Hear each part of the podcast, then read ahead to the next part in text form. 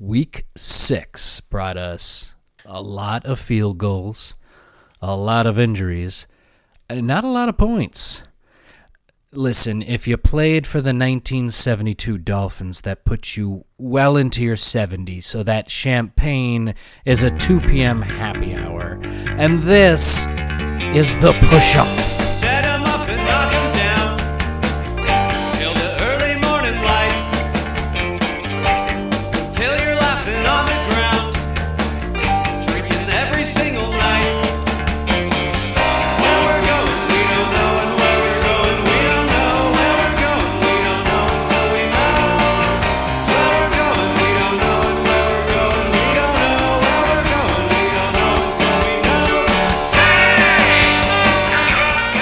Well, hello, friends. Welcome to a new episode of the Push Off Podcast, your favorite weekly NFL show that discusses everything that happened last week while it gets you ready for the next. I'm your host, Scott Hogan. Joining us, as always, it's.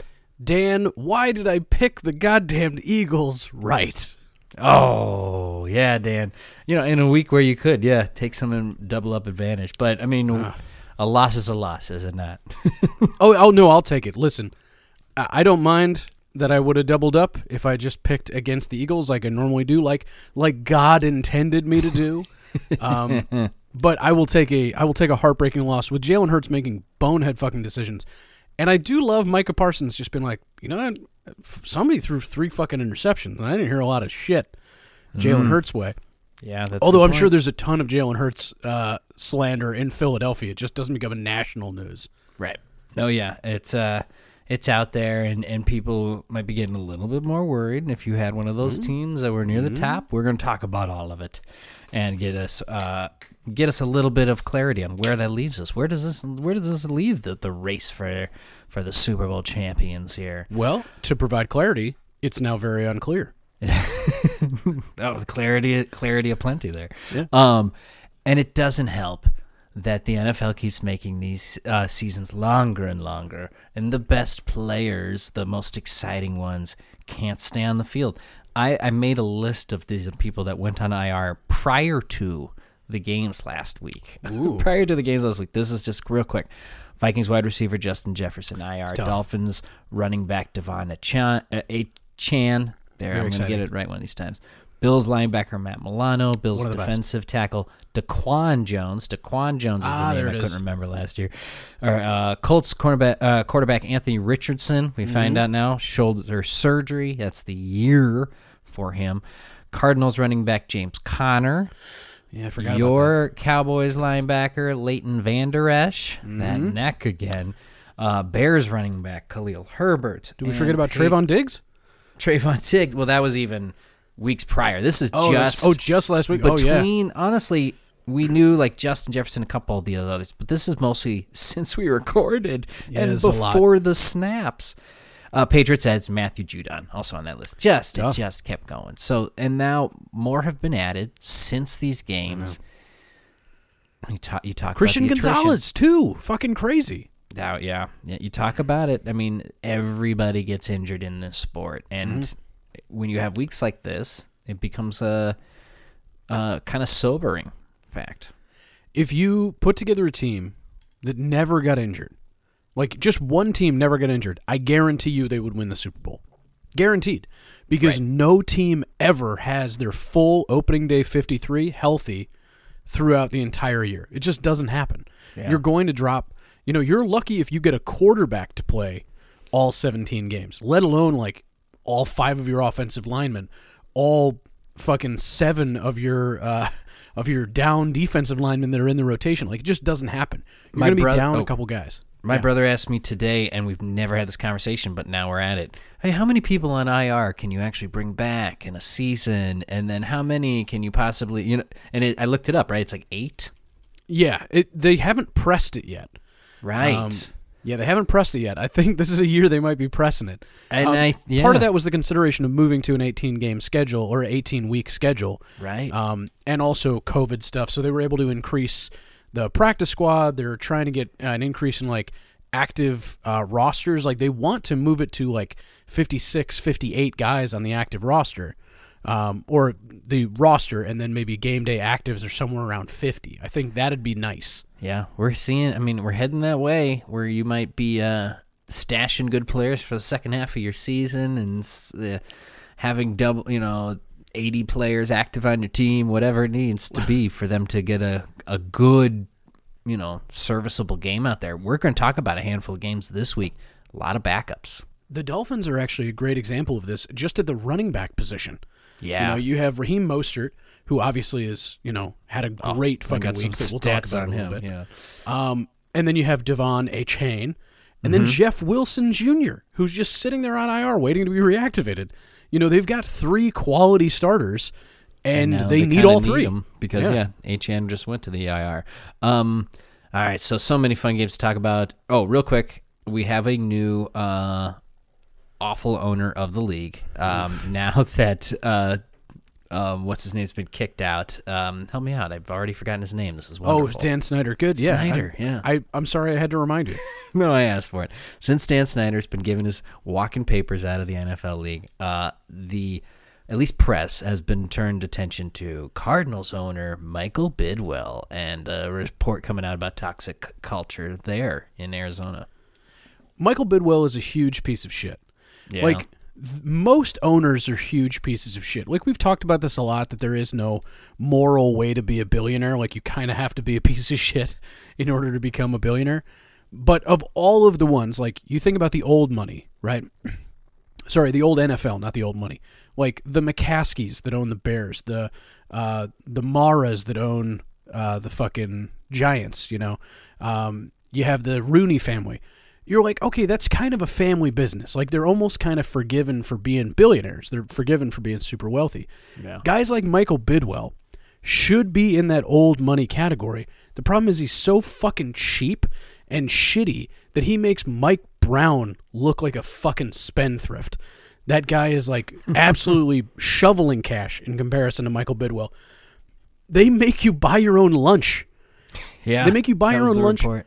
They had Steve Keim as like a shadow GM when he was supposed to be suspended for a DUI, like a totally legitimate thing to suspend the guy for. It's not like, oh, there was some tampering with some draft picks. He committed a criminal fucking act, and they're like, no, no, no, you still, you got to listen to that dumb motherfucker. Like we've talked about how fucking stupid Steve Keim is. One of my favorite early episodes we did was me doing an impression of Steve Keim, where he was basically just the dumbest motherfucker you've ever met in your life. And they're like, no, we need you to have a secret burner phone so we can listen to that dumb motherfucker talk to ah. your ear the entire time. Mm. I don't know what they're uh, the Bidwill organization. That fucking guy flies his own private plane to games, and they Yeah. did that in Hard Knocks to like humanize him instead of making him seem like an effete rich asshole, which is what he absolutely is. You're right. We got a little look at him in the the mid season Hard Knocks last year, which apparently they're not doing this year, unfortunately. And then um, the, there's just the turnaround so far. There was a lot of quick hiring and firing of coaches in that organization, quarterbacks shown the door immediately. It just doesn't seem like there's a build up culture there at, at any way. So yeah, it's going to be hard for them to get off the mat when this is the reports that come in. Um, and then finally, a uh, little editor's note. Um, uh, I, I, I'm going to admit when I'm wrong. And uh, last week, one of our, our listeners pointed out, uh, Garrett pointed out to me that he he has texted me in the past nice things. and when I took a shot at him as a joke in the episode last week, because you know feeling down about that Vikings loss, he explained he showed me that he he has texted me nice things, which. To be fair, I erase. I have all my texts like I'm automatically erased after about thirty to sixty days because I don't. I don't want the government's nose in my shit. Yeah, no, that's fair. Um, I, looking through my own text messages with Garrett, I'm not going to prove this, um, but there's a lot of racist things that Garrett said to me. Oh well, He said there's I a didn't lot of mean racist to start this again. Um, Um, I don't, I don't, you know, I don't want to put the guy on blast, but I'm just saying, like, uh, he actually, yeah, when when I had my kids, I I think his uh, message to me was "Go fuck yourself" and your Wow. entire line. they it's pretty would- rough. That's pretty he's the rough. Same, he's a fan of the same team Taylor is. That doesn't make sense. Um, Dan, some weeks we get a decision on our hands that's just too big to make, and I am not one to make big decisions. So what I have done this week is I have given the people two games of the week. That's right. H- Oh, how can. I do it? How can you do two games of the week? Because I can. Because it's our show. Why not? Because I said so. We do whatever we want. Game of the week, one and two. Uh, we're gonna start with the number one one that I'm sure made you more happy uh, than anything, and and you know becomes a more important uh, one for us, you and me, of this push off podcast. Ever since last year became this, you know, this show became a very heavy Eagles hate show. Um, they lose in New York to the Jets. That's where we're starting. 14 to 20. Uh, Hurts, my God, three interceptions. He did have one uh, passing touchdown, one uh, brotherly shove. AJ Brown looked really good. The Eagles' defense looked really good. Zuerlein kicked four field goals. Field goals, a running thing uh, this week, guys. They there are some uh, good kicker games.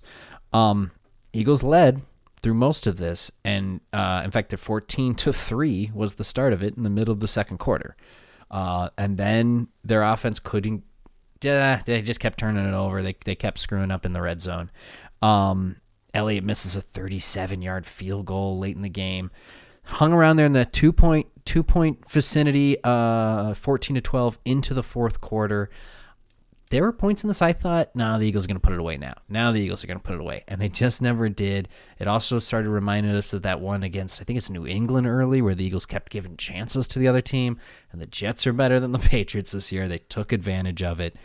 Um, Hall with the touchdown and two point conversion right after the interception, uh, taking it back. It was at the two minute warning. No timeouts left to the Jets. terrible, He's throwing terrible it. throw. Yeah, and a kind of a bad just choice of Oh. play. Horrible decision. No reason to throw the ball, especially to number one. It's incomplete. That's a bad decision. You completed to your guy, sure, but like two of the three scenarios that can happen there are really bad, and they Yeah. have no timeouts left. You can just run that fucking thing. You get forty seconds off, punt it deep into the territory, and then you got to make Zach Wilson march down the field. And I'm like, I'm going back here and I'm looking at the stats. I go, you know, I didn't really write down any Jets ones. Well, you go back and go, there's none to write down. They didn't Nope. do anything. I mean, everything is under Zach Wilson, under 200 yards passing. Nobody had over 100 yards rushing or receiving. Nothing. It's that defense, baby. The defense was solid. They kept turning the ball over, kept giving them more chances. Um, the offense is doing like it's enough, but I mean, yeah, it's embarrassing when you're up 14 to three in the second quarter and you just no more points uh, put on there by the Eagles. That was the rough one there. So, I don't know if you're familiar with uh, manna from heaven. It's in the Bible. It's uh, a sweet bread that's dropped by the angels to feed the Israelites in their time of need. With the Cowboys losing the way they lost, I needed manna from heaven. And a juicy, tasty, delicious fucking Eagles loss is exactly what I needed to get me to rights. I fucking loved it. Um, I love the Jets this year. I love them on defense. I, ro- I love Robert Saleh. I love the fact that um, Zach Wilson is turning into like what you want from a backup quarterback, where it's like, hey, I'm just not going to make a ton of fucking mistakes, which Yeah. is exactly what you need from this team if Rodgers is coming back this year. You just need to get him to a place. Oh, wait Where a he minute. can- Wait a minute. You're saying if now. Now, wait a minute. I'm worried. I'm worried about this now because he's. I, I, we talked about this at the beginning. Um, I thought you even said something along the lines of if he comes back, you're going to take whatever. I mean, what is this guy on that he could come back this year on an eight? He's the devil. torn- He's the Oh, devil. We must remember that he is the devil. He is the literal, and you got to remember this is coming from an atheist. The boogeyman. but nothing makes me more uh, sure of the existence of a Satan than Aaron Rodgers' continued presence on this NFL football field. It just. I just know it. I just feel it in my bones. He's the worst sort of person. Um, I also think I'm fucking. I would be so interested to just see him take the field in like week 17, week 18, and this is exactly what would happen. Jets fans know this to be true. He would take the field. Everybody would be like, "Yeah!" And then four snaps in, that fucking thing would lampshade right up into the back of his knee, and we'd be like, "All right, so that's the career. That's the whole fucking thing. Yeah, That is yeah. exactly how it would go. He's gonna push this. It's gonna be a bad idea, and then you'll have Zach Wilson, who'd been taking body shots that entire week, being like, "Can't wait to get Wilson the fuck out of here. We got Rodgers back in," and he comes in shattered confidence and proceeds to tank the rest of the season. It's the way it's going to happen. It's, it's what happens for Jets fans. I guess if that happened, I'd almost it would almost feel a little bit more like okay, all right, well then that was expected. Because if he comes back at all this season and plays anywhere near like a full game, I'd be like, how the hell is that possible? It's not Yeah, like medically possible. I mean, we've seen what like Adrian Peterson did after he tore ACL, MCL, that stuff, but I mean, that was crazy. That was freak body. That is as much as I've ever. I, I that's the one thing comes to mind, but still, yeah, crazy. No, there was a couple other good ones. Guys who played on real rough injuries, finished. Philip Rivers played with a torn ACL. That one, Shit was Yeah, crazy. Yeah, that whole chance. Uh, yeah, that was great. Anyways, um, that's Oh, just did- one of the. I do want to talk about one thing. Please, Uh, we I said a whole bunch of crazy shit about Garrett. oh, we got to hurry back to this. No, no, no, because it ties into this. Okay. Sometimes you can just make shit up, right? And just because you think it'd be funny and you know it makes you guys feel better, and you know you think, ah, this is a good bit. That is exactly what Robert Saleh did when he was like, he's like, we may only have three wins, but we embarrassed every quarterback we played against. I just want to real quickly, you know, to go back to my receipts. Uh, Dallas Cowboys uh, played them this year. Dak went 31 for 38, uh, 81% completion percentage for 255 and two TDs. they, listen, they met him at a, they met the Jets at a point where I'm sure Will was not very strong. They were in a bad spot there. I'm going- just saying. Yeah, okay. I'm just saying. A If you say you embarrassed everybody this year, let's put some respect in Dak Prescott's name. Fair He's having a enough, good fair week. enough. You know, I don't think you could have a better week than Dak Prescott's having a win and a horrible loss by the Eagles. It's just the best. Yeah, but yeah, uh, the Jets are making themselves spunky. But uh, unfortunately, I think if if there's not Aaron Rodgers, if this is still the offense that that they're heading out there with, if Zach Wilson doesn't make one big corner turn, you're not going anywhere. Unfortunately, you're just kind of hurting a draft stock spot. But I'm sure it makes it feel good. I mean, it's more wins. and It's gonna feel. It's gonna be fun for the Jets. There's seven slots, man. There's seven slots. You could very I'm still easily saying- make it at nine and you know nine yeah, but then what? But then what is on my all my with- comes back in week 18. Just the devil. If if okay, if that's possible, then absolutely you you race for the playoffs. But they got a little time to get lu- uh, rested. They got a bye week. Oh, first of all, it's something we got to say. This is the very first time ever, ever that the Jets have beaten the Eagles. Give That's the crazy. Jets. That's- Congratulations. That's, one of those stats we like. I'm sure I pulled it out multiple times. I think we talked about this last week. That I was like, they've literally never beaten the If, fucking yeah, we should have. uh, So I hope we did. But anyways, Jets on a bye, week seven. There is a lot of teams on a bye week seven. Six of them. Uh, once you get done with your count. The other game of the week, 49ers Browns. Of course it is 17 49ers, Browns 19. Again a game that neither of us picked. No, sir. Um, a wet one, an ugly one, an injury filled one where it just uh, crippled the Niners' offense, as it seemed, when they lost uh, McCaffrey, Deebo Samuel, and somewhat their uh, left tackle, uh, Williams, there at Yeah, point two. Went out for a little bit. So didn't help them. Also, that their kicker Moody missed two field goals, one from 54, and then the awful one from 41 there at the end when he could have put it in. Um, this one was 10-7 49ers at the half. Browns took a, a lead um, at one point in the third quarter, but Niners immediately uh, with it again. It, it was though in the second half of Niners sec, uh, defense that was setting it up for them. There was no movement really on offense for both of these teams. Um, we got PJ Walker for the Browns. First of all, got to bring that up, which had no idea. In fact, up into the start of this game, I didn't know who was going to be starting quarterback for the Cleveland Browns. I assumed, uh, what isn't uh, what's his name, the hyphen guy again from la- the last. Well, time. they they talked about it on Friday. They're like, it's looking like it's going to be PJ Walker, and I was like, oh my god, was it uh, Dorian something? yes, Dorian Thompson. Dorian Thompson Robinson. There you go, Thompson Um, Robinson. And so I was like, oh, I guess they're just they've seen enough from Dorian Thompson Robinson. They're It was like, an "We don't wanna ugly do this?" game that he started against the Steelers. I think. Yeah. Yeah, I mean, I don't fucking, I don't, Jesus, man, I don't think PJ Walker did much better. But PJ Walker's a veteran. You know, Yeah. PJ Walker's a guy that's had reps in this league, so I get it.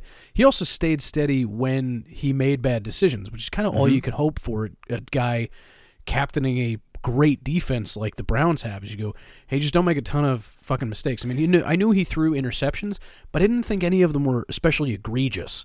So Right. I'm I'm not going to lay that too much on him. I just surprised he was on the team. I feel like he's just maybe a guy, a guy that's in a pool there for free agency, and anytime somebody needs a serviceable quarterback, they just throw a playbook at PJ Walker to learn overnight. Him, Josh Johnson, there's like a handful of those guys the NFL maybe just keeps on a short retainer. Oh yeah, for a while it was Charlie Whitehurst. yeah, like, anytime you can. QBs. Yeah, Andy Dalton's in there There now. you go. Yeah. Anyways, um, they yeah pulls out the win here. It really though could have easily been another Niners like sneak out win, and we talking like, well, they snuck that, you know, save that one. So I think the you can't you can't be panicked about the Niners unless these injuries are going to hang around. Maybe they are. I don't know. Yeah. Two concerns: Okay. Let me know. the kicking situation. Yeah. Going into was- this game, Jake Moody was nine for nine. Jake Moody was hundred percent. He had kicked fourteen of fourteen extra points. He was good. He was a third round draft pick. Mhm. Third round draft pick. He was the second kicker to be selected uh, since what was it in the last twenty years with a third round pick. The other one was Roberto Aguayo, who uh, uh, Roberto not in the Ligo uh, anymore. Fucking guy was taken in the second round, didn't last. I remember. Jake Moody was having himself a nice rookie season. You and I both know what happens to a young, talented kicker when he gets the fucking yips. Yeah. Yeah. Yeah. Yeah. That, I mean, Daniel the first- Carlson had to fucking had to move, had to go on his way. He was a, and he's fucking killing it right now. I mean, he had a bad game two games ago, but this is a thing that's concerned. You know, you need a team like the 49ers if you're not going to have an explosive offense for a while. You need a kicker that is going to be steady that's going to make those fucking kicks. Mm-hmm. And losing like the first kick, I understand it. That clutch one from 41, that's why they draft you in the third round, dude. That that's really tough. hurt. That can stay in your head for a little while. So I am a little worried about the Niners kicking situation. I think if you were a whatever fan you were, you watched that thing live, you you shouted out loud. Could not believe he missed that, but yeah, that was a rough one. Um, so from here, yeah, the kicker is is the your first concern. You said two. Did you name your second one after uh, Moody? What's your plan behind Christian McCaffrey? Yeah, on offense. Yeah, if if McCaffrey's going to be hurt for a while now, an oblique injury, I don't think is multiple weeks. It might be this week. Soft tissue, soft Yeah. tissue in the core. That's I mean, you're going to be cutting, you're going to be doing that stuff. You're going to aggravate that on every play. That on every play. It's not a shoulder injury where you can kind of, you know, Yeah. batten it up like you and it's shit, it's not even an ankle that you can tape. What was the thing we kept saying about McCaffrey uh, uh, when he got traded to the San Francisco 49ers? He's the best player yeah, on the field when he's on the field. So that's a good point. Uh, Deebo Samuel's got a back injury. That's not a good injury to jump No. back from. Um, so we'll see. Yeah, those are big old uh, question marks. That's true. Their offense certainly looked much more pedestrian when they lost them. Um, Also against a real we got to we can't sleep on how good the Browns defense is. one of the best. I, I think that's what's getting kind of lost here in the 49ers surprise is like if the 49ers had had even like a mid like they had a bad offensive game if they had even had like a middling offensive game missing mccaffrey missing deebo i wouldn't have as many concerns the fact that the browns did what they did to them um, you know you had fucking brock purdy just running his head up brock purdy looked bad Has Brock, Purdy looked like- had it's his worst ga- game Yeah, I was gonna say, has he had a game like this in the NFL? Because I remember when he joined, first loss Yeah, I was gonna say the the the Niners were on the run already, kind of stepped right in, then he just kind of got rolling and got better. So Yeah. I, yeah, I don't know. This, is, his some- first regular season loss as a starter, and honestly, he probably would have beaten the Eagles last year if he hadn't gotten hurt. So Right. he's been on an absolute tear. This is the first time we've seen Brock Purdy on his regression, on his progression, kind of just plateau and maybe even take a step back. So Yeah. I wish you could have done that two weeks ago. That would have been great. Yeah, is it is it something that's going to continue? Somebody in this uh, on this mic might hope so, but before we get there, let's talk about just because you know I'm not gonna. Who's to say when I'm going to discuss another Vikings win? So let's get to it right now. 19 to 13. We both picked it. It happened in Soldier Field. That's not something that uh, I take lightly. Um, Cousins not a great day, but a touchdown. Vikings D a great day, five sacks. Um, Hicks himself got defensive player of the weeks with an interception and a fumble recovery for a TD. Um, Justin Fields looked a little lost down there, um, interception, and then got his throwing thumb uh, dislocated in the 3rd quarter. did not come back, might not be back for a bit, and we got the undrafted rookie Tyson Bagent come in. Um, he fumbles the ball, which gets that touchdown, gives the Vikings a two score lead, and then he settled down, and then he got the ball out fast, took you know took down the field what the, the Vikings gave him. They they kept being able to run the ball on us, which isn't a, a good sign. Um, got him a nice touchdown on a nice drive, and I'm sure Bears fans is you know, any middling team, any team that hasn't been good for a while is always hoping that that backup QB comes in and is just a star immediately. And I'm sure there was that thought there at that point, like, here he is. Because this guy was the talk of preseason Oh, yeah. for Chicago. good. Tyson Bagent. I mean, he won out the uh, backup role from everybody else. Nathan Peterman was a scratch, you know, he was deactivated here as Yeah, QB3. Don't need Nathan Peterman. Uh, you know what that means? You're adequate. yeah, I guess that's that's not a great uh, put to it, but anyways, he comes in and yeah has that rush touchdown, but he did have the fumble, and then he throws up a punt on Duck. a throw. Absolute yeah, duck. and I, I looked it back, and he didn't his arm didn't get hit; it was just a bad slip. Gets picked off. That sealed it pretty much for the Vikings, who escape uh, Chicago with a win. I had to look it up because I was like, Tyson Bagent, like in the uniform, he looks great. And then you see a picture of Tyson Bagent, he looks like a fucking guy that works at a West Virginia gas station. Ju- and then I looked it up. He's from West, West Virginia. Virginia. I had no idea. They said that like- school is something like it's like a stopover school after you leave West Virginia oh, University. dude. if you know. Yeah. But he, so that's the thing. This is his first live NFL, you know, motherfuckers getting paid for it action. Yeah. didn't look terrible. Didn't look terrible. Looked like a guy that could move the offense a little bit. At this point, Bears fans are moving on from Justin Fields emotionally. A guy like Tyson Bagent is the perfect guy in your own brain as a Bears fan. You can be like, all right, this is our bridge guy that we can bring the rookie along slowly if he's not ready, or it's actual competition for the rookie. It's going to be a guy that you know gets live game action. Like Bears fans are looking forward to what Tyson Bagent's going to be for the rest of the season. Whether it's hey, clear the quarterback room completely, this you know everybody's junk, um, or if it's like hey, we can hold on to this guy as a decent you know scheme fit backup for next year. So as much as Bears fans are not winning, this Tyson Bagent thing, they kind of can't lose. You know, it's either shit or get off the pot with a you know young, uh, cheap backup quarterback. Um, you know, they could either move on from him very quickly, or they can have somebody that they can hold on to for another three years. I have to take two steps back here in this conversation and ask why we're moving on from Justin Fields because there was a point in this game where Fox and everybody was pushing, hey, listen, Justin Fields, you know, what, six touchdown passes in the last six quarters. I mean, he's the that's the best in the NFL. He had a bad day when he was out there against Minnesota. This dislocated thumb will be a problem for him until he gets it healthy, obviously, but it doesn't really limit his most impressive ability, which is eluding sacks and rushing the ball. There was a couple of designed runs for him in this game, but they had no running backs. Yeah, he had 46 yards rushing. Yeah, that's pretty they- good. There was no other options for the Bears to run in this game too, so they did their best with what they they had here. But oh, and then they immediately lost a guard in this game too. So I didn't expect the Bears to really put up quite a thing. I mean, you're right. Bagent looked a little bit more confident in there than Fields in, at this game, but Fields has shown some real flashes. You think they should move on from Fields immediately? I was talking about this uh, with a buddy of mine. That I know he's a first round pick, but you know who else was a first round pick in that draft? Trey Lance. You Yeah. know what they got for Trey Lance? A fourth round pick. And that is, you could say that the Cowboys would have, you know, maybe overpaid, and that he's maybe worth a fifth round pick. What is Justin Fields worth then? A guy who has starting experience, actual, you know, fucking time in the fire. I think Justin Fields is probably worth to someone a second or third round pick. I mean, think about what they gave up to the Cardinals to go take Josh Rosen off their hands. You know, Sure. what Miami gave up.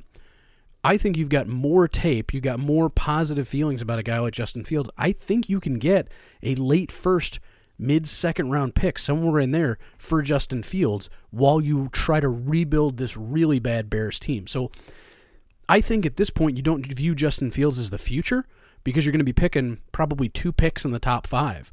You have to view him as an asset to rebuild. Or do you go get Marvin Harrison Jr., you go get everybody else that isn't Caleb Williams, and ignore this guy that everybody is saying is a generational talent because you have Justin Fields and you're not. Oh, you're saying you should. You need to get move on from Justin Fields. Go get a QB this draft. There's certain things that you can make peace with, and like fans will forgive you a little bit. Mm-hmm. Um, Steve Keim, great example, right? Justin, Josh Rosen, fucking terrible decision in hindsight. Scouted him badly. So did we. You know, give you some credit there, Steve. And then right away, the next year, he goes, "Give me Kyler Murray. Give me my number one overall pick. It's Kyler Murray." And then Kyler Murray looks okay, and Steve Keim looks like a fucking genius. Yeah, yeah. If you had Well, held on to Rosen and he'd him. been shitty the next year, they would have tied Steve Keim directly to that too and shipped his ass out two seasons earlier. Yeah. Okay. Well, yeah. So it all just kind of. You're playing to protect your job. You're not always doing the thing that is best for the franchise or best for the greatest collection of players. Yeah, You're doing the thing the- that is best for you to keep your job. Yeah. Everybody's kind of working from against that. That's true. It's going to speed up GMs things. GMs want a affordable quarterback with a ton of experience who will win them games now. Coaches don't give a shit. They want the guy that's going to give them the best chance in this particular game this week. So you're always at loggerheads between the front office and the coaching staff. The coaching staff wants the best available player. Think about Robert Saleh. Robert Saleh doesn't give a shit about, you know, Josh or uh, Zach Wilson's contract. He's like, Rodgers is better than you. I want him. You know, and luckily the front office was enough in enough agreement that they're like, oh, this guy's the missing piece. But if you're the Bears GM, the best way to save your job is to say, look, it's a full fucking rebuild. Eberflus is gone. Fields is gone. We're going to take assets. We're going to have a rough two years, but there is a plan in place. That's the best way to save your job.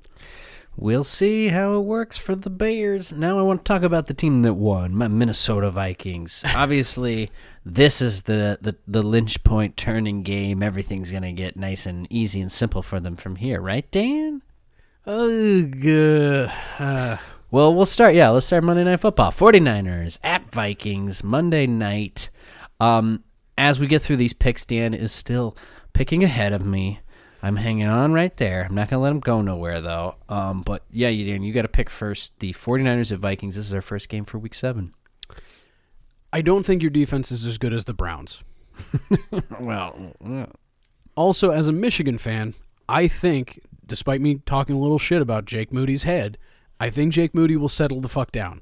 And I think he will have a good kicking game. Or he'll completely unravel and he'll be cut the next week.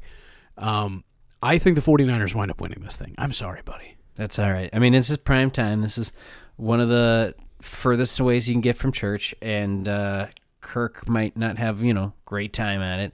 Um, they're at home, but these Niners, you know, are probably looking to right the ship. Here's the only the only chance they have is Purdy starts his yips.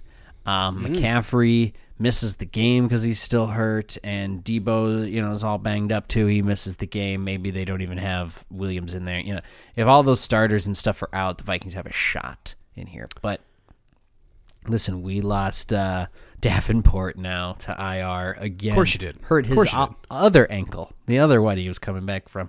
Um, so yeah, the the the defense will be a little different and stuff too, and and all that's getting changed around. So I think the Vikings are building on something here, but I don't think they're ready for what is probably still the best team in the league. We should probably be talking about him still as undefeated if you know Moody makes a 41 yard kick. That's it.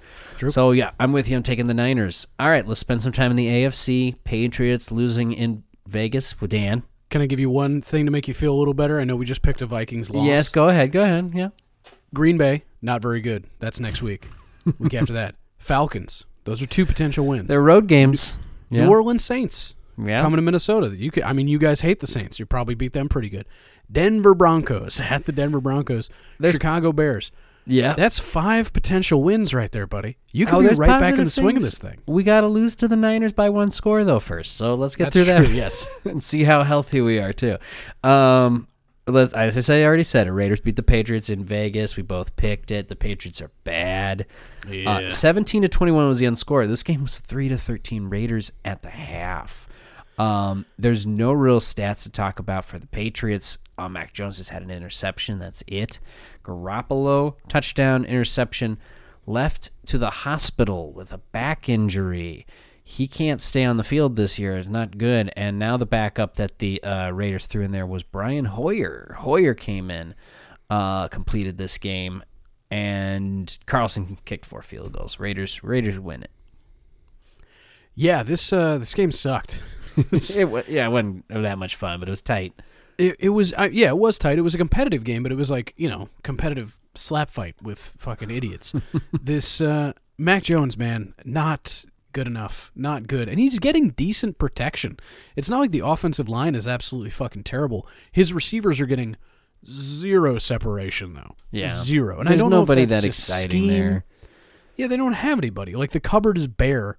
Um, somebody was saying that this is the the penance for 20 years of dominance, and that's fine. But a guy like Mac Jones, you don't root for him either. So Right. like watching him do this is almost sort of a fucking satisfying thing of like, hey, he kind of seems like a shithead. Fuck that guy. Um, and then Jimmy G, Jimmy G doing a Jimmy G game. He went 14 for 22 with a pick and a touchdown. And you know, then he hurts his back, and then Brian Hoyer comes in and basically does a Jimmy G impression. So, I I don't think the Raiders are anything to write home about, but man, the Patriots are fucking bad. The Patriots are a potential top five draft pick team. Yeah, yeah. And we talked about that. I mean, we brought up that joke thing about what if they're tanking, but now it just becomes like a well, they're going to be down there actually. Um they're I mean, this is them losing to what I believe is not a very good team in the Raiders. Yeah, it's on the road. No. But this is a loss to probably another bad team. And when you're losing to bad teams, you're just a really bad team. So, yeah, I have the Patriots as a bottom 5 team right now. Makes a lot of sense. There's plenty you put above them. Um, and look at who they're playing next week. Another bottom five team. They're going to Chicago. Have we heard who gets the starting spot for both of these teams? I don't think it matters, honestly. I yeah, this is this is not a suitcase nuke game, but Bagent is going for the. I I think honestly the Raiders are a better team than the Bears. They just are. They're just better. Sure. Um, they've got a better defense. Can you name uh two defensive starters in Chicago? And I just watched it too. Um, Eh, fucking, I don't know. I mean, we know where they got their safeties. It's Quan Brisker. How's he doing? yeah, Like, Brisker actually looked good. Brisker was in a lot of plays that game. Uh, we weren't able to got run it very well on it, but we're not able to run it on anybody. So yeah, yeah, they got no front seven. Whereas the Raiders do have a pretty fucking good front seven. They're not bad. Um, and Maxx Crosby's playing out of his mind. He's having a great set of games. So I know it's on the road, but I think the Raiders are a better team. They have more weapons on both sides of the ball.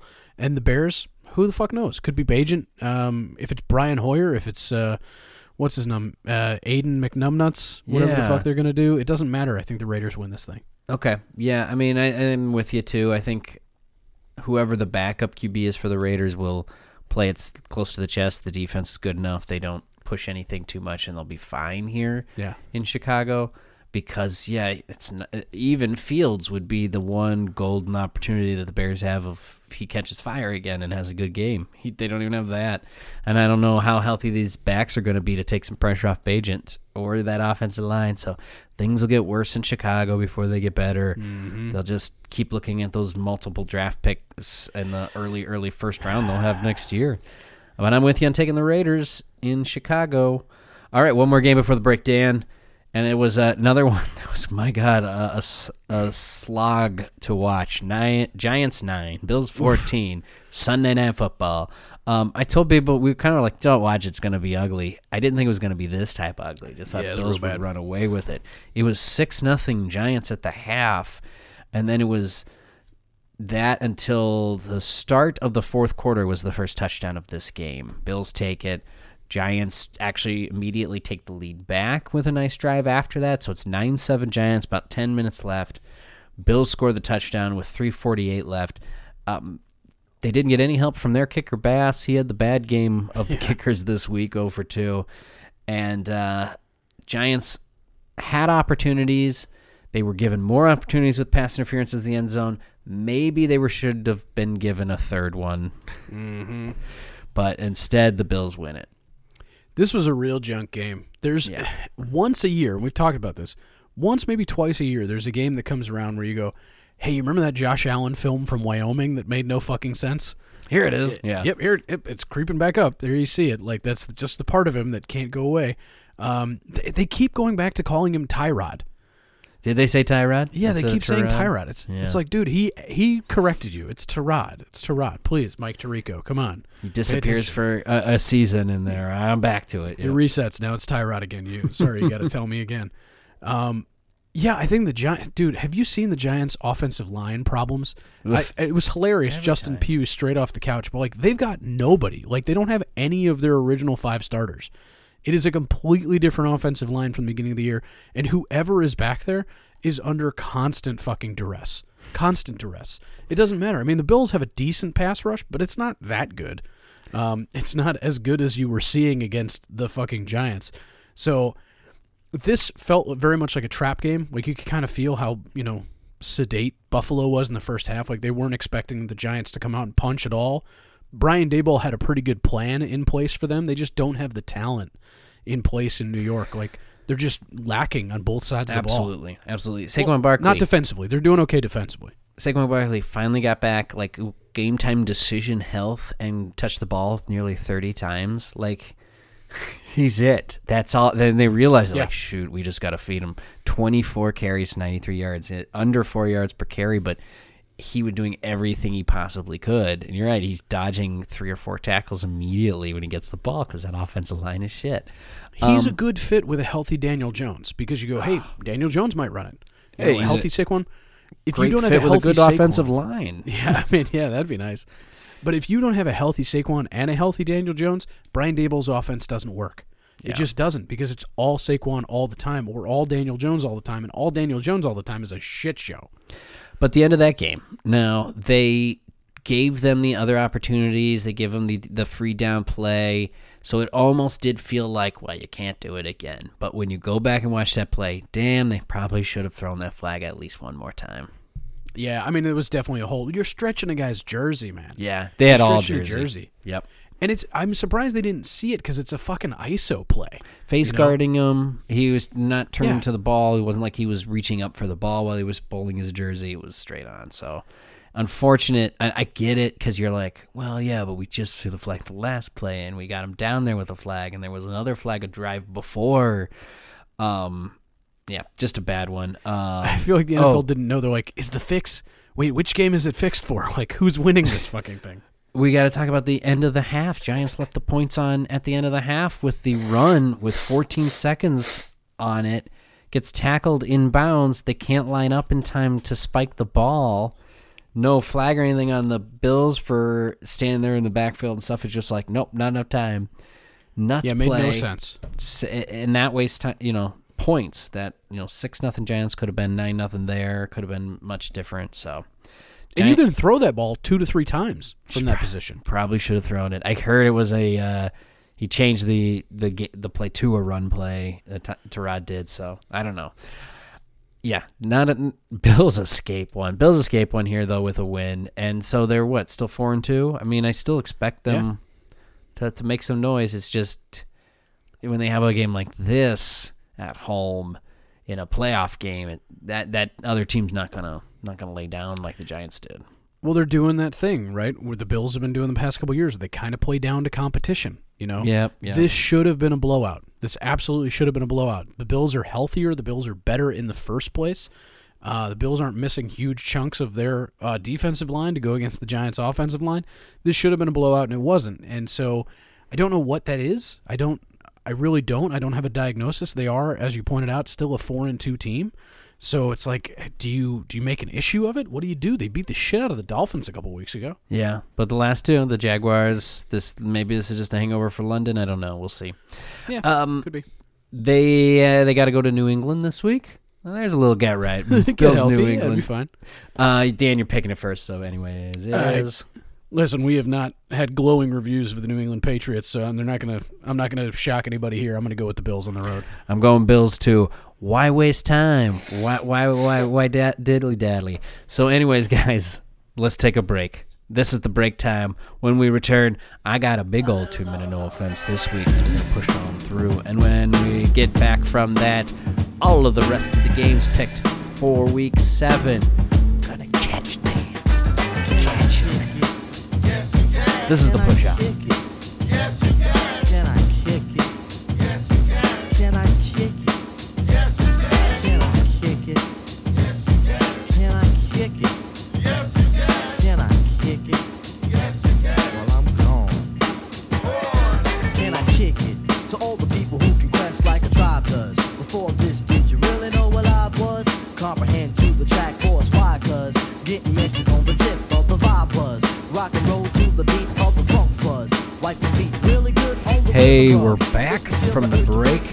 Time to push through. I put five. I put five games in this week in the ever important, but always quick, two minute. No offense. Because no offense, you're probably finding yourself in this portion of uh, our program because maybe you're facing the Miami Dolphins again. Uh, maybe that's just something that happens to you. Maybe you made a horrible fucking trade for a guy that um, we gave like a mid first round grade to and Bryce Young, and you're regretting this decision. And then you look at Frank Reich, and it's you know it's like being in a, a loveless marriage that's been 30 years. You're like, what? Why did I do this? What? What time have I lost? you know, maybe something like that is happening. Um, you know, or maybe you played the Jaguars. Ah, yes. Okay. Well, anyways, you got a clock for me? I do. All right, we got something to Yeah. pair through. Yeah, here we go. Go. All right. Uh, all the way back on Thursday night when the Chiefs beat the Broncos in a bunch of field goals from Butker.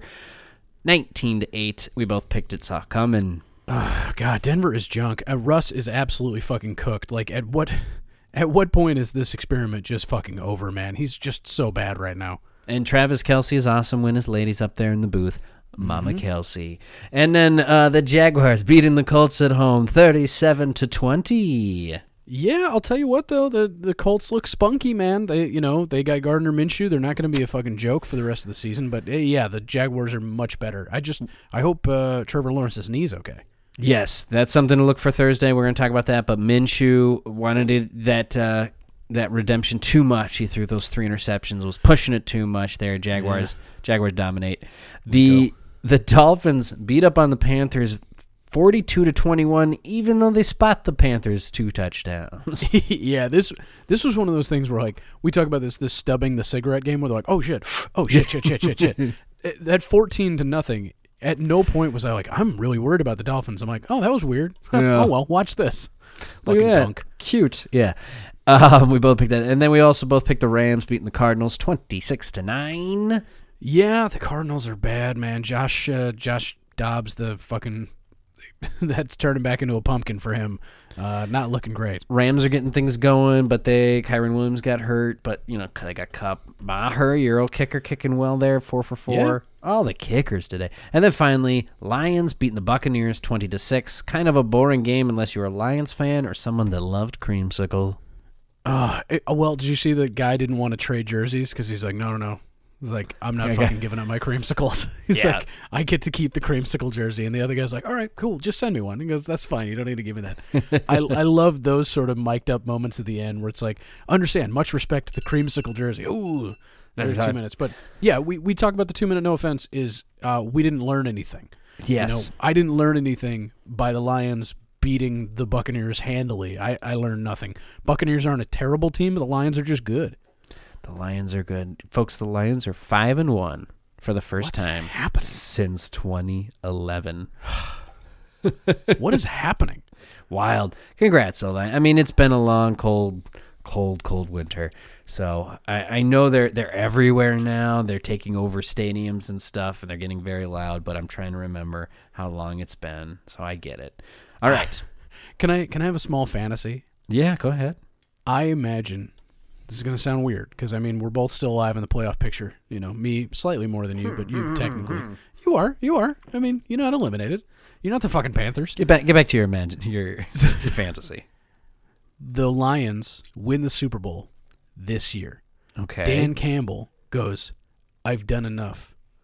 I'm resigning as the head coach of the Detroit Lions. I'm going to go teach Pop Warner football. I'm going to go build the next generation of football players from the ground up. And he proceeds to be like the number one trainer of like chill. And he starts like a small army of like really good, uh, you know, pee wee football players that in 15 years are the number one players in the NFL. And it, they're all Dan Campbell aficionados and they're all just eating kneecaps for breakfast. That's my dream.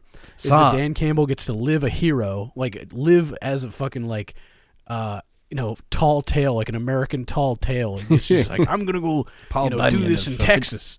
Yeah, he's the Paul Bunyan of football. That would be ideal for me. They win a Super Bowl, he just walks off into the sunset, never becomes a villain. I never get a negative feeling about Dan Campbell. He just goes and is fucking awesome somewhere else. Um, I there the highlights of him playing as the tight end in the league have started resurfacing again. There's one of him as a Lions player getting on the sidelines, getting all pissed off, and he like drop kicks his helmet and almost hits a guy in the face. It was wild. Guy played with passion. He coaches with it too. But yeah, Absolute the- fucking meathead. I love him to death. Lions fans do too. They got to. They got to. He's he's turned this franchise around. All right, Carolina Panthers bye week week seven. The only uh, winless team in the league. The only team with a zero in their record books. It's not in a tie column, folks. They're uh, they are taking a bye. They're taking a bye here for uh, for week seven, so they're guaranteed need to, to remain at the bottom of the of the league. Um, and then I got three more, four more games here to pick here, Dan. As we run through, let's start with the Green Bay Packers going to Denver to play the Broncos. Denver's junk. And with the Packers coming off a bye, I can't not take the Packers, man. Sure. Yeah, uh, Packers I don't think are nearly as bad as, as Denver is, and Denver's defense is getting worse and worse. Um, this could be a team that, that turns on each other very quick, so I'm with you. Packers on the road. But, you know, I'll cheer for the Broncos. Let's go Broncos in the afternoon there.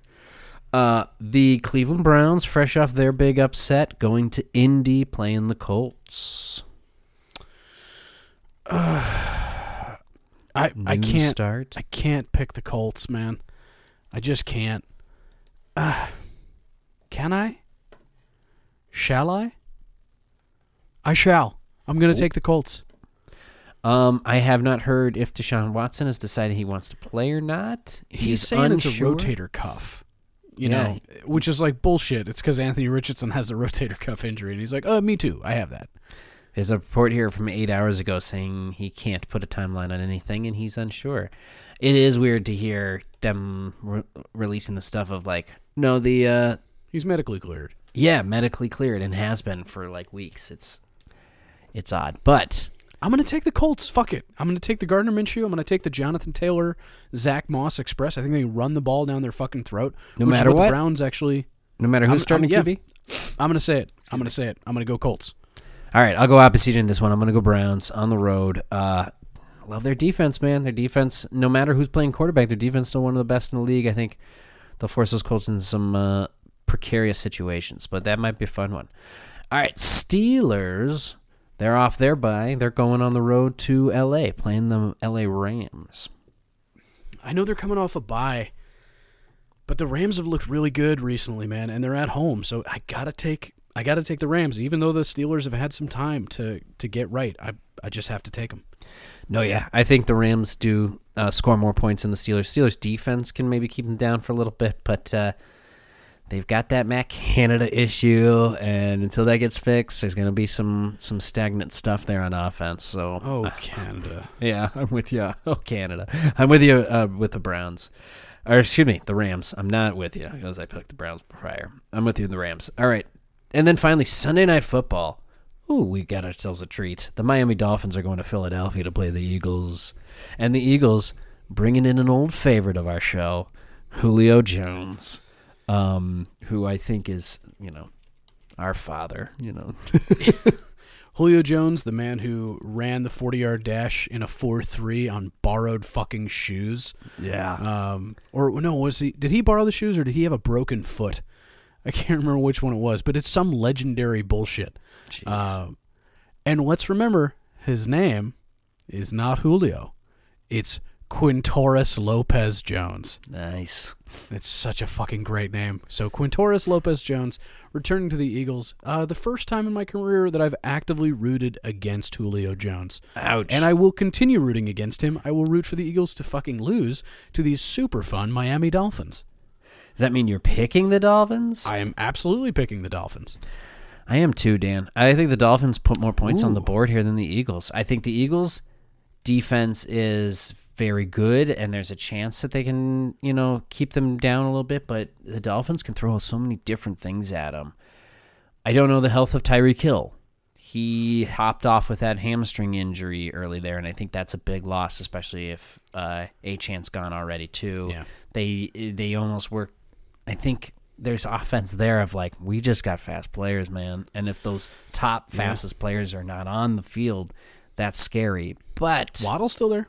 yeah, well, I mean, there's still plenty of weapons there that they can still Oh, put yeah. up the points that they put up, and I think the Dolphins are one of the best teams in the league with these Eagles. I think both these teams are top five, so I can't wait to see it. Um, that it's prime time in Philly is a little scary, but the Eagles are a little bit more on shaky ground, I think, lately than the Dolphins. So I'm with you, taking the Dolphins. I like it. All right, Dan. Another thing you're gonna like: Cowboys beat the Chargers on Monday Night Football, twenty to seventeen. You had to wait a little bit longer to get that bad taste out of your mouth, but here it is. Uh, um, yeah, give us. Yeah, you you jump into this one. You take this one, Dan. So um, I only got to watch the first half live because if you can hear, if you can hear from my voice, I'm getting over a little bit of a cold. Had myself a knockout night on Monday, and I was trying. I was doing everything I could. I was like, "Ah, Dak looks like he's mobile. It's scrambling. Oh God, he looks pretty good." And I was out. And so I woke those. up in the morning and I saw the 2017, and I was like, "Let me watch this whole fucking second half, uh, you know, from the go." Um, our defense looked good. Our offense looked like it was doing its best when we were improvising, which is not great. Um, you know, it doesn't look like. Still, I don't know what our identity is on offense. Um, we fed CD. That's a great decision. Aside from CD, I don't know who we've got as fucking targets, but Dak was moving. Um, you know, making plays with his legs, which he hasn't done in like two or three years. Um, so that made me really comfortable these Chargers defensively weren't as good as I thought. Um, it was good to see Tuli Tuli Peloto um, because we did like him. We got to scout him, and that was nice. Um, he looks like he's going to be a fun little player, but this is a defense that's full of more names than productivity, and that I think is coaching. Um, so you know, you watch the Staley run defense, and he's supposed to be a defensive mastermind. It doesn't look very good, and then you watch the offense and it's Justin Herbert throwing to Keenan Allen, and then you know who you got. You can't get fucking Austin Ekeler up and running. Um, I I'm just I'm not sold on the Chargers. I'm not sold on the Cowboys either. I'm just not sold on the Chargers as being um, a real threat in the AFC. I, I think they've actually regressed from last year watching games like this, and Justin Herbert's just trying to play hero ball and getting himself into trouble at the end of the game. Yeah, you're right. Uh, I thought Ekeler joining him was going to be a big uptick for him, but it was there wasn't much there. Um, they they miss Mike Williams because now it's Jordan Palmer who they had last year doing the same stuff, and they He's fine as a three. well, that's what they're saying. They realized it wasn't enough, and when got Quentin Johnston, he was a first round draft pick, and he's not seeing the field still. So that's a problem. But that's rookies, and it maybe it takes a little bit. So if he does catch up to speed and fills that spot, then I think the Chargers can make a run here. You know, if Ekeler gets going like he used to, but it didn't look good. Um, No. who had the muffed punt? Was that you guys in the? Yeah, but it was bullshit. Um, you know, we It just a got weird. He punt. blocked into him, but then touched it later. So, anyways, Yeah, led it to get it all tied at 17. So this was tight, back and forth, back and forth. But then we were the um, better team. It, It I felt like through the, Chargers game. were playing catch up. Yes, it did. Yeah, it, it never felt like, oh God, the Chargers really got us here. It always felt like, okay, we'll get another shot at this thing. Um, and then the defense just slammed the door. Obviously, you know, you'll love to see Micah Parsons get another sack. He's had a slow last two weeks, but yeah, when when needed and when you couldn't triple team the guy, all of a sudden, oh yeah, there he is in the backfield, uh, sacking Justin Herbert. So Yeah. yeah, it makes me feel a lot better about our defense. Makes me feel better about what our offense can do when the the leash is off a little bit, and it's a great time to go into a bye week at four and two. Yep. Cowboys on a bye week, week seven. If you can beat the Chargers at home and hold them to 17 points, I think that puts your defense in a better spot. Um, the Chargers, not getting easier for them. They go on the road playing the Kansas City Chiefs. Now, usually this is the team in the division that can give the Chiefs a problem in their home stadium. About the only one over the past uh, five seasons or so. Uh, maybe the Raiders a few years back. But now, yeah, Chargers at Chiefs. Um, is anyone going to catch these Chiefs in division, Dan? Uh, no, but it doesn't mean the Chargers won't win. Yeah, Um, yeah. Yeah, I think the Chargers. We talk about this a lot. That teams are designed to beat their division rivals, not necessarily other teams in the league. They're designed to beat the leaders of the division, and the Chargers were built to beat the Chiefs, and I think they will. Um, I know we've talked. Garrett's not going to like this episode. what do you mean? I I, I apologized. I and then I doubled down and made some pretty outrageous comments. you certainly did. I think I think the Chargers, like I said, are designed to beat the Chiefs. The Chiefs have not looked like world beaters, um, and the Chargers desperately need a win.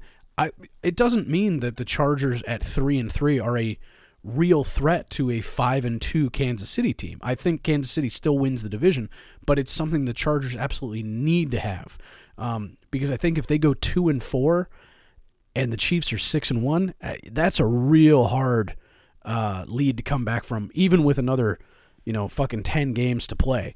That's just a real hard uh, pill to swallow. Yeah, yeah. Um, it's tough. It's it's late start there in Kansas City. Um, the Chiefs have plenty of stuff to be excited about and everything. And and I don't know. I mean, it just seems like everything's kind of falling their way, flags and whatnot, and all that stuff. So it's hard to pick against the Kansas City right now. I'm gonna pick the Chiefs. You said you took Chargers here in this one. I'm taking the Chargers. Yeah, All right, taking so the Chargers on the road. we got another one opposite. Um, until the Chiefs, I mean, I do think the Chiefs' offense has issues, and they're not what they once were. But Traded for Mecole Hardman today. yeah, I saw that. Yeah, and um, Frank Clark might be returning too, as he got cut. so they just Is that officially? the- Is he officially cut? he was officially cut a couple days ago. Yeah, he might. Yeah, Broncos cut Frank Clark, Oh yeah, and now he might be. He was visiting the Chiefs like today or something, so he could be there too. Gotcha. Can't say bringing back what all a the terrible fucking signing. All right, Commanders. Dan, you picked them to beat the Falcons, and they did. This is the one you got over me. We didn't have many picked differently, so you got this one. Uh, Howell had a good game, three touchdowns. Ridder did not, three interceptions. I mean, Ridder had over 300 yards passing and two touchdowns, but those interceptions, oh, you can't come back from those. London had maybe his best. In this, you know, you take the good with the bad here. London had maybe his best game of his career. Kyle Pitts got a touchdown. Falcons D got five sacks. Um, I picked the Falcons to take care of this, but instead the Commanders hand Desmond Ridder his first loss at home in college and in the NFL. A lot of firsts this week. You Lot know, of first win by the Jets against the Eagles. Um, I am not super impressed by the Commanders. I am perhaps less impressed by the Falcons. I guess that's where we're at. Yeah. If you told me though, if you said, "Hey, what would you want? Do you want to be done with Desmond Ridder and know that he's not going to be your starter, but you can see the promise in Drake London and Kyle Pitts?" I mm-hmm. think anybody takes that. Yeah. Anybody goes, "Oh yeah, I'll take yeah, Desmond Ridder's not part of the plan anyway, but you need to see games like this from Drake London and Kyle Pitts." So I know that this isn't a moral victory for the Atlanta Falcons by any stretch of the imagination, but for aficionados of the uh, Atlanta Falcons organization, this has got to make you feel a little bit better about two pretty early draft picks that have not really panned out recently. So, um, yeah, if whoever we've said this before, whoever is the quarterback next year gets Drake London, Kyle Pitts, and Bijan Robinson, Atlanta is ready to rebound, even if they only have another four or five wins for the rest of the season. Yeah, and I think yeah, if you're building a team, you play it this way. I mean, last year was the kind of running in place with um, uh, Mariota. Mariota, and then you're right. Mariota's how it's pronounced. You're right. Thank you. And then um, so you drafted Ridder. You had him sit for most of the year. Give him this full chance, and this is what we're seeing. And unfortunately, he is just not enough. He's not enough to get this talent over that hump Not the and guy. make them become yeah a top tier team. So uh, congrats to the Commanders. Congrats Dan. You got him to do that pick right. What will you pick? You know, I'm not happy about picking the fucking Commanders. Oh well, I, maybe you don't have to pick them then. As they go to New York this week, you can pick your lovely Giants that you love. Commanders and. Giants. You no, you have to pick this game. I know. Well, so here's what I'll say: the Giants' defense is good. The Giants' defense is good. The Commanders' defense is good. Hmm. Right? Is good. The Commanders' offense is fun and stupid. The Giants' offense is stupid. so just by that stretch, I want to go. I want to say the win is the Commanders, but this feels like a three-point game, and it's the Giants at home. I, I'm going to take the Giants. I know it's stupid. I'm going to take the Giants. I feel like they win this one. I feel like they go two and five. I feel like the Commanders go three and five. I feel like neither one of these teams is going to make the playoffs, and this is kind of the start of that. You know, the start of like, oh yeah, no, we're we're a bottom 15 team here. Like we're both bottom 15 teams, but I don't think the Giants are truly a bottom five team, and I think Okay. that's the Yeah. difference. But barring a tie, I think that's probably your best outcome because that's the, the the way that these records are. That muddles them a little bit more for you in this division, so you don't have to worry about these two guys like you did last season. Um, True.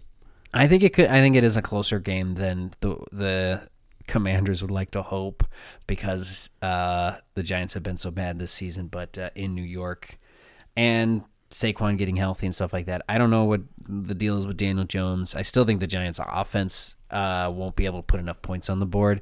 Commanders, in some way, even in their their down weeks, put a lot of points up. So I like Commanders Yeah. on the road here. I'm taking opposite you again. That's fair. Um, another game to pick: Falcons at Buccaneers. So we had the NFC East. Here's a little NFC South taste: Falcons off the loss, Buccaneers off the loss. Who's gonna take the South, Dan? I'll tell you what. The Buccaneers got beaten by a really good Lions team, but they didn't embarrass themselves getting beaten by a really good Lions team. And you know what I haven't done a lot in the past two seasons? I haven't fired the cannons. There they are. Boom, boom. So I'm gonna fire the cannons for uh, for young Baker Mayfield uh, having a resurgent year, and I think Mike Evans still has to get to a thousand yards this season. I think he puts another hundred, maybe 150 yards on this Atlanta Falcons team. Um, yeah, I think Tampa at home. This is another one of those toss ups for me, so I'm gonna take the home team and I'm gonna go Tampa Bay. Although weirdly, uh, this season the home team losing record. Oh, you mean all in total? Hey, All in another- total. There's another crazy stat. That's a good Yeah, one. That's crazy good stats. one. So far, the home team has uh, has actually been the losing team. I'm waiting uh, still for my Vikings to get their first win at home, so that makes sense. Um, Falcons, Buccaneers. I'm with you though with home team here. I'm firing the cannons too. I think Atlanta is a better team at home. Desmond Ridder obviously is. So away from the friendly confines of Megatron's butthole is the benefit. I always forget about that. That's so good. the benefit of the of the the pirate ship. I'm taking the Bucs with you. All right. Um, here's the game. No, this game we both got right. Uh, Texans beating the Saints. We both took the Texans Yeah. at home, 20. Saints 13. Carr had a good game, 353 yards passing and a touchdown. He did have an- a pick. You got Kamara going. You got Shaheed going. I mean, I don't know if Shaheed's a running back or a wide receiver. That number 28, the, the, the throw, 22 throws me. That's that's an emerging position though. Are you a one running back, wide receiver? Cordarrelle Patterson can't tell you either. Yeah, I'm a playmaker. Uh, Stroud, another good game, two touchdowns. Did have a pick himself. Uh, is a tight Finally threw a game. pick. Yeah, that's right. That there you go. That was a good point. I didn't bring that up, but he had the record for starting uh, f- career going the furthest without an interception. Was once held by Dak. He beat him by like twenty some. Almost. Yeah, I mean it's a full game. Damn, good work. Yeah. Um, this game was though it was tight. Uh, Saints didn't let the Texans run away with it, but they kind of played catch up the whole time. It was 10-17 Texans at the half. Both teams just a field goal uh, mustered in the second half as the de- as the offenses withered away this week. Yeah, I think C.J. Stroud.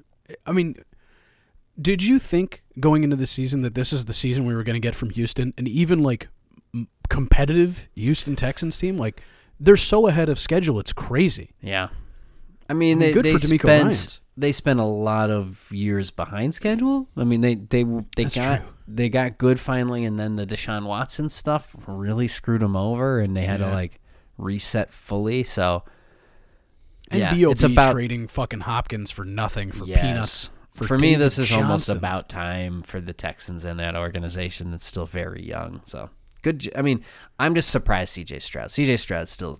I I know you had him high, but I never thought he'd be doing this this fast in game. I mean, six. this is great, but this is exactly so. Here's the weird thing: we talked about this in the in the pre-draft. I don't know how much better C.J. Stroud gets. You and it's I mean? weird we're talking about this in a game where he had under 200 yards passing, but he just looks comfortable, is what it is. And and that's the thing. It, there's no point in the in any of these games this season where I'm like, holy shit, C.J. Stroud has got that fucking thing. True. You know, he's true. But He's you go. C.J. Stroud is a is above the Dalton line. You know, Yes. he is above the like you don't need to replace C.J. Stroud, and for C.J. Stroud to be C.J. Stroud level, while you surround him with young talent, and he's on a team friendly contract for five years. I mean, if anything, a moderate CJ Stroud production levels means you don't have to re-sign him to a crazy extension after year three. Where You would know? you put him? Above the Dalton line, where would you put him? Like a, a Stafford? Like if they don't get him enough talent, it'll be wasted there kind of guy? No, I I mean I would put him around the Dalton line right now, where it's Oh, like okay, okay. when you are surrounded by talent, you will look like a Pro Bowl quality quarterback. Okay. If you are not surrounded by talent, you will look like a guy who needs talent around him. Yeah. You know, and and I think that's a fine place to be. There's 20, 30 quarterbacks in the NFL that are, you know, fit that criteria. There's only like five, six, seven, eight guys that are like, oh, I'm a game changer. Like you put me in there, it really doesn't matter. I'm a game changer. Um, I don't think CJ Stroud is that guy, but like I said, there's only eight guys that are, and most of them are retiring, and one of them used to be Russell Wilson.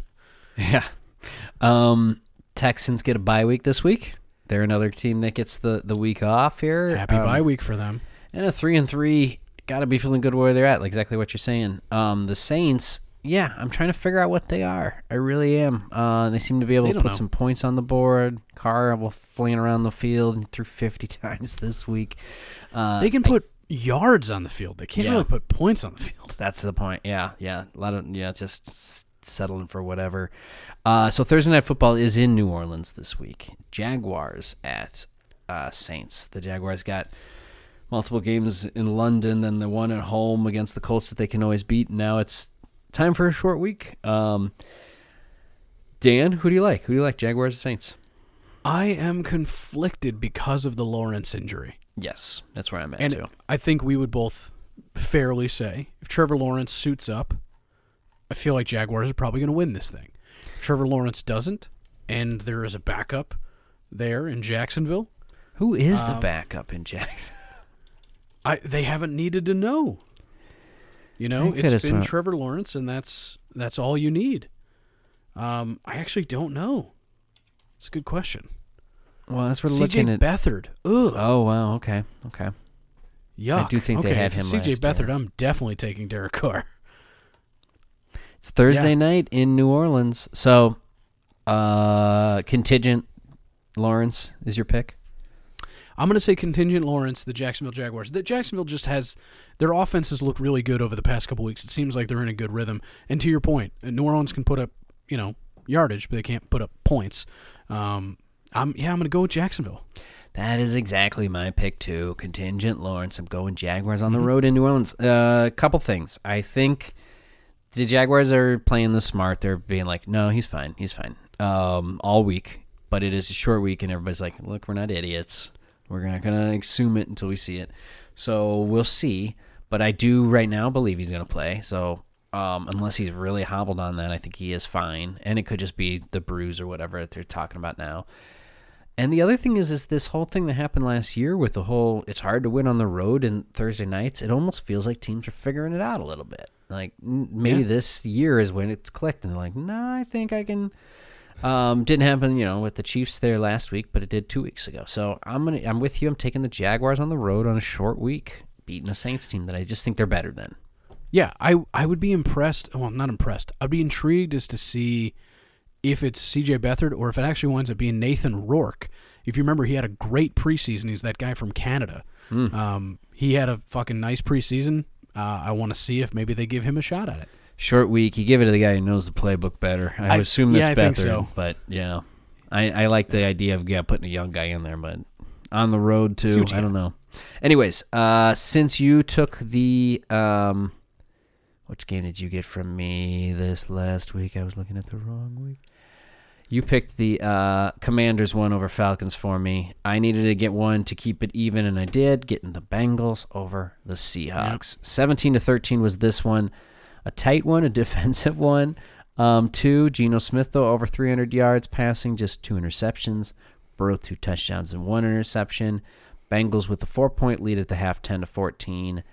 Um, the Bengals defense in the red zone basically had a huge second half where Seattle moved the ball constantly and just couldn't get points, settled for stuff, tried for more points, and could not catch up with Cincinnati. And the Bengals pull out a pull out a big one, I think, on at home in this one.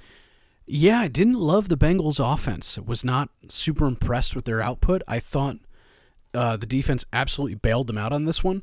Um, Burrow was Geno pushing passes to, yeah, to Yeah, chase. he was- His interception was was like, like- give it a chase because I don't want him yet mad at me. Yeah, got to be Ja'Marr. Ja'Marr on everything, and he's just double covered. So Yep. you know, it's gotten he's going to make plays. But yeah, Joe Burrow seemed to have a bit of tunnel vision there. Um, uh, Geno just making bad decisions, like um, yeah. yeah, bad interceptions. I, I think they were the better team. Honestly, I, I know that I picked them. I know, you know, there's no such thing as an emotional victory in the in the W columns, but I felt I still felt like Seattle was the better team in this um, against these Bengals. But you know, this is what happens when you go on the road across the country. It's tough. Um, Bengals needed this badly uh, to go three and three to stay alive in the AFC North. Um, I still think the Seahawks are probably one of the better teams in the NFC. Yeah, me um, too. and are going to be a wild card, especially playing behind those Niners. But yeah, this is this is the sort of game um, that they're going to really wish they had back when it comes to playoff seeding at the end of the year. Very tough division in the West if the Rams are going to be for real too. Um, but yeah, I think the Bengals. I don't know if this means they're fully back. This one was a tough one, but it, Seahawks are a tough team. Um, just very impressive watching back like the highlights and being like, "Bang, Seahawks moving the ball, moving the ball. How come they only got 13 points?"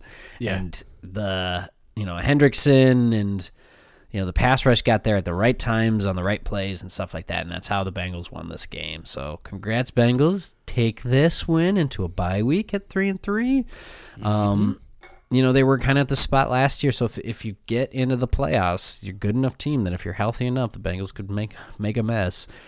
Um, All about staying healthy, man. Right. And then the Seahawks come home for the Cardinals to visit an AFC West matchup. Uh, Cardinals at Seahawks, Dan. Uh, we got to go Seahawks, man. I mean, I yeah, I, the Cardinals are terrible. Yeah, I think Seahawks have a get right game here, too, against a Cardinals team on the road. Um, I mean, it's a divisional game. Things can get weird, but I like Seattle. I like them a lot. One more game from the week, Dan. Let's talk about the London one. Uh, Ravens Titans, twenty-four to sixteen. This game was close, but again, field goals. Yeah. Um, Ravens defense did have six sacks, but Tucker had six field goals. He did miss an extra point. Just, I guess, make it fun.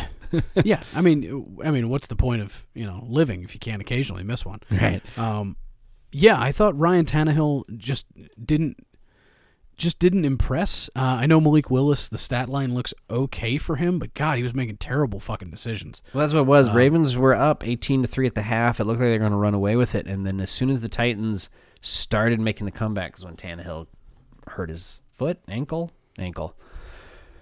And then Yeah. I was like, well, there's not going to be a comeback happen with Willis in there. And sure enough, there wasn't. But they kept running it with Derrick Henry. Derrick Henry does not look like you know he's slowing down. Um, somebody mentioned the Tennessee Titans at two and four, real tough row to hoe to get to the playoffs. Derrick Henry is an asset that you can use, especially if you don't feel like you've got your quarterback of the future. He's a 29 year old running back how, with a pretty big contract. What are you willing to give up? But he's clearly still got some tread on the tires. If you're like a team in desperate need of a running back, Derrick Henry would be fucking cool for the rest of the year. Um, because I don't think these Titans are going anywhere. Honestly, after watching these these past couple games, their defense is really good. Their offense really can't do anything but you know give the ball to Derrick Henry every once in a while, and just not enough for him to really get going. So, yeah, I'm just I'm not sold on Tennessee this year. Well, we're finally at the time where we decide where they're going in the future because Tannehill's going to probably miss time. So, who do you put out there as quarterback? I know Will Levis was hurt to start the season, was preseason injury, whatever it was, but I never was told it was going to be bad enough that he was going to miss seven weeks or whatever. So, either he is that far behind in the playbook and Willis gets the start here, or you put Levis in because you drafted Levis this year after you had a whole year with Willis to learn this offense, and I've seen what Willis has done with the ball. So for me, I don't know. I don't. I- I'm very interested to see who have they talked about who's going to start quarterback in this. Oh no, they have a bye week. Excuse me. Yeah. Titans can go into a bye week after this, so we get to wait a whole week to see who's going to come out of this. If if they rush Tannehill back from an injury, that even tells me more. That it's just okay. You're going to meddle and you're not going to do anything because the Titans need to figure out their quarterback issue. Well, it's a high ankle sprain, right? Which means he's not coming back next week either. So I think I this is a great so. opportunity in the bye week to be like, all right, let's split fucking reps. You know, I'm going to go into this this bye week. We're going to split reps, and at the end of this bye week, I'm going to figure out who the fuck my starter is. You know, and then he's going to get all the reps leading up to the next game. I think that's the best way to do it. I think they'd love if it was Will Levis. Um, I think Malik Willis left a lot of you know, left a bad taste in people's mouths last year with how Yeah. poorly he performed. Um, so I think they'd love it if it was Will Levis. He's got more recent draft capital. He's got another year of team control. So if it was Will Levis, they'd be excited. But I don't know if it's either one of these guys. But it, you gotta gotta wait till Will Levis gets in with some live fire. It's been a pretty good draft class for quarterbacks this year so far. Yeah, this coming year. So you kind of figure you got to figure it out if you need to make, keep moving on it. All right. Uh, the only other game then that we have left to pick is Lions at Ravens. Yeah, fun one. yeah, legit fun one. Yeah. Uh, so Detroit going on the road to Baltimore. Dan, who do you like? Baltimore hurt. Lions are hurt. Yeah. Detroit's fun. Baltimore's fun. Uh, home teams haven't had the advantage this year. I'm gonna go with the Lions. I want to see, I want to see Dan Campbell, Johnny Appleseed his way into the sunset, and I think another win here. Because if you go six and one, and you beat the Baltimore Ravens in Baltimore, that gives you a very different energy than being five and two, with the Ravens being five and two as well. You go, okay, well you're maybe you're not that next level team that we're looking for. So I'm going to pick the Lions on the road against Baltimore, even though you know you know how much I love these Ravens. I mean, I feel like right now the Lions are playing better football. I have them winning too on the road here in Baltimore. Um, I just think they'll put on more points than the Ravens. The Ravens like to control the ball, and that's fine on offense and stuff like that. But I think the Lions can do more with that. I'm a little worried about the Lions' rushing game. I know that uh, Montgomery went down hurt. Gibbs was already out last week. I don't know who all they're gonna play with there. If it's just like Reynolds running it, you know, they kind of need some backs. That that's a uh, complementary offense that they run there. But Is uh, Josh Reynolds a wide receiver or a running back? Hmm? They have two Reynolds, right? They have like a a Reynolds wide receiver and a Reynolds running. back. Yeah. What do you do? You just get two of them. You just get all of them, yeah. So, but I'm with you. I'm taking Lions on the road, yeah. All right, so we have some games picked the same, some games picked different. We got a, a wild one here to come. Uh, last week, I was two games behind Dan uh, at 47. He had 49. And again, we only had the two games picked differently, split them down the middle. We knew it um, watching on Sunday. So Dan finishes the week at 61. I'm tailing you at 59. Not bad. Not a No, bad actually, lead. our stats are pretty good for Yeah. for experts and otherwise. Just take a look. Take a look, you guys. through six weeks, we're doing all right, man. We're doing okay. So there you go. We're gonna get to wrap up this show. Uh, I'm gonna wrap you up here with some some quizzing and uh, and crazy stats here before we wrap up the the evening. Um, the only thing we really have here is kind of catch Dan up and catch everybody up on uh, some some league leaders for this year for 2023. So Dan, who do you think is leading in QB touchdowns right now? QB touchdowns. Yeah, who has the most touchdowns in the league right Is now? is it gonna be my boy Tua? Tua does with 14. I would have also accepted Kirk Cousins. These boys are tied. 14 touchdowns. Turkey boy. Who leads the league in interceptions? Who is on the negative end? Uh, oh, who has thrown the most interceptions? Yes. Uh, give me Mac Jones. Actually, it's Jimmy Garoppolo with Really, eight. Jimmy G? I Jimmy feel like he hasn't been in enough games. I know, but apparently he's turning it over. And who's been sacked the most so far in this in this season? Sacked the most. I gotta think who's got a fucking junk offensive line. I gotta go Daniel Jones. I know he missed a game, but God, that guy was getting on his back. Actually, you're in the right division. It's Sam Howell. He's been sacked Oh, wow. 34 times already. God damn, I didn't think they had a bad offensive line. That's kind of surprising. Surprising. He must be holding on the ball a lot. I think he runs around with it. Um, He does. all right, running backs real quick. Who thinks who leads in running back yards? Uh, who's got my number one?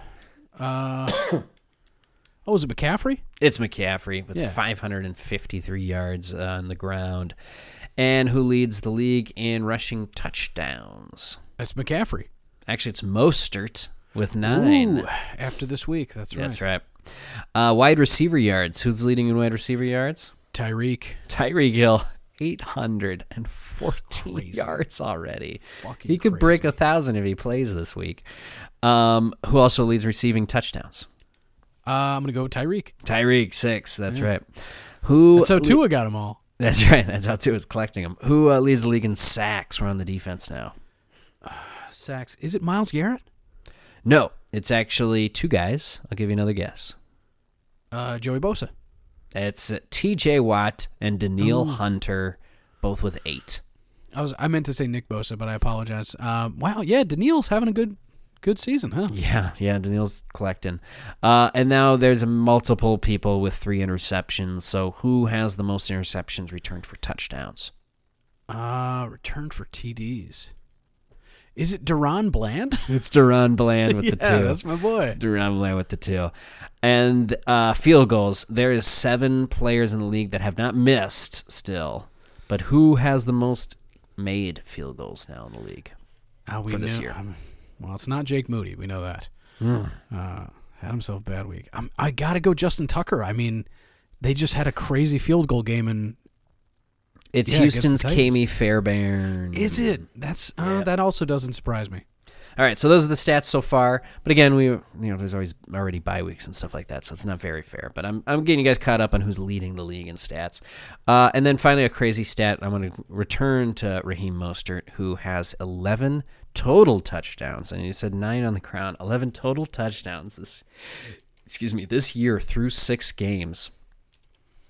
Only Shaun Alexander had more with 12 touchdowns through six games in 2005, back when he won the Shaun NFL Alexander year. MVP. Yes, yes. And then uh, also, he is averaging 5.3 yards per carry this year, Raheem Mostert, which is the best since it's ever been really uh, recognized. I guess back to 1966. He's he's beating Bo Jackson and uh, the other greats. Uh, Jamaal Charles had an amazing year back there too. So yeah, uh, Raheem Mostert. Yeah, Raheem Mostert's also an amazing running back in that like he's having his best years as he gets older. yeah. Like it's crazy. He's 31 years old. Like his first four seasons, he didn't do shit, and now he's 31 and he's just crushing. I mean, Mike McDaniel's knows how to set up running backs for That's true. success. Those are my crazy stats. That is our show, you guys. I don't know what's happening. I'm falling apart. So let's wrap it up before we all uh, we, we all fall apart here. We're all getting sick. Dan, please, parting words of wisdom. We are a third of the way through the season officially. It is the end of week six. We're going into week seven. There are only 18 weeks. That's it. So we get to do this all over again two more times. So if you had a bad third of the season, you better get that shit right uh, because it's coming up quick, man. Uh, by the end of the second third, the second period of the season, we're going to know who the haves and have nots are. We've already got an idea, but man, uh, sure would be nice to to start the second period with a win here. Uh, I can't win on the bye week, but uh, everybody else, you're more than welcome to it. I, I wish everybody the best this weekend.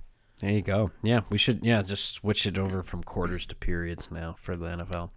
Makes sense. All righty, guys. Thanks again for joining another great episode of the Push Out Podcast. I'm Scott, Understand? and we will see you right here next week. Goodbye.